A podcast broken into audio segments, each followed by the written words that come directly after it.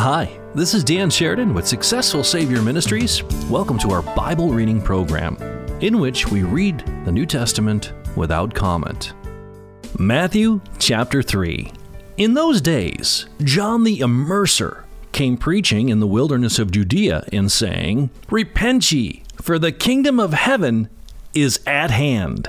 This is he who was spoken of by the prophet Isaiah, saying, The voice of one crying in the wilderness, Prepare ye the way of the Lord, make his paths straight.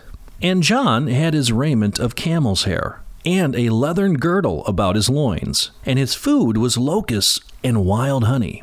Then Jerusalem and all Judea and all the region round about Jordan went out to him and were immersed by him in Jordan, confessing their sins. But, seeing many of the Pharisees and Sadducees coming to his immersion, he said to them, O brood of vipers, who hath warned you to fly from the approaching wrath? Bring forth, therefore, fruits meet for repentance, and think not to say within yourselves, We have Abraham for our father. For I tell you, God is able from these stones to raise up children to Abraham. And now, also, the axe is laid at the root of the trees. Therefore, every tree that doth not produce good fruit is to be hewn down and cast into the fire. I, indeed, immerse you with water to repentance.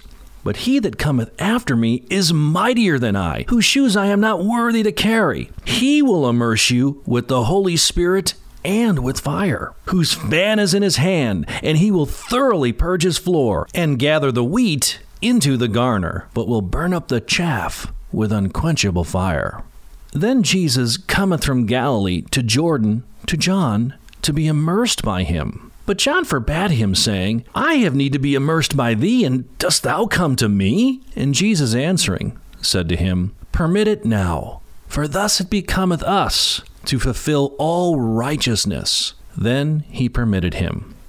And Jesus, having been immersed, went up immediately out of the water.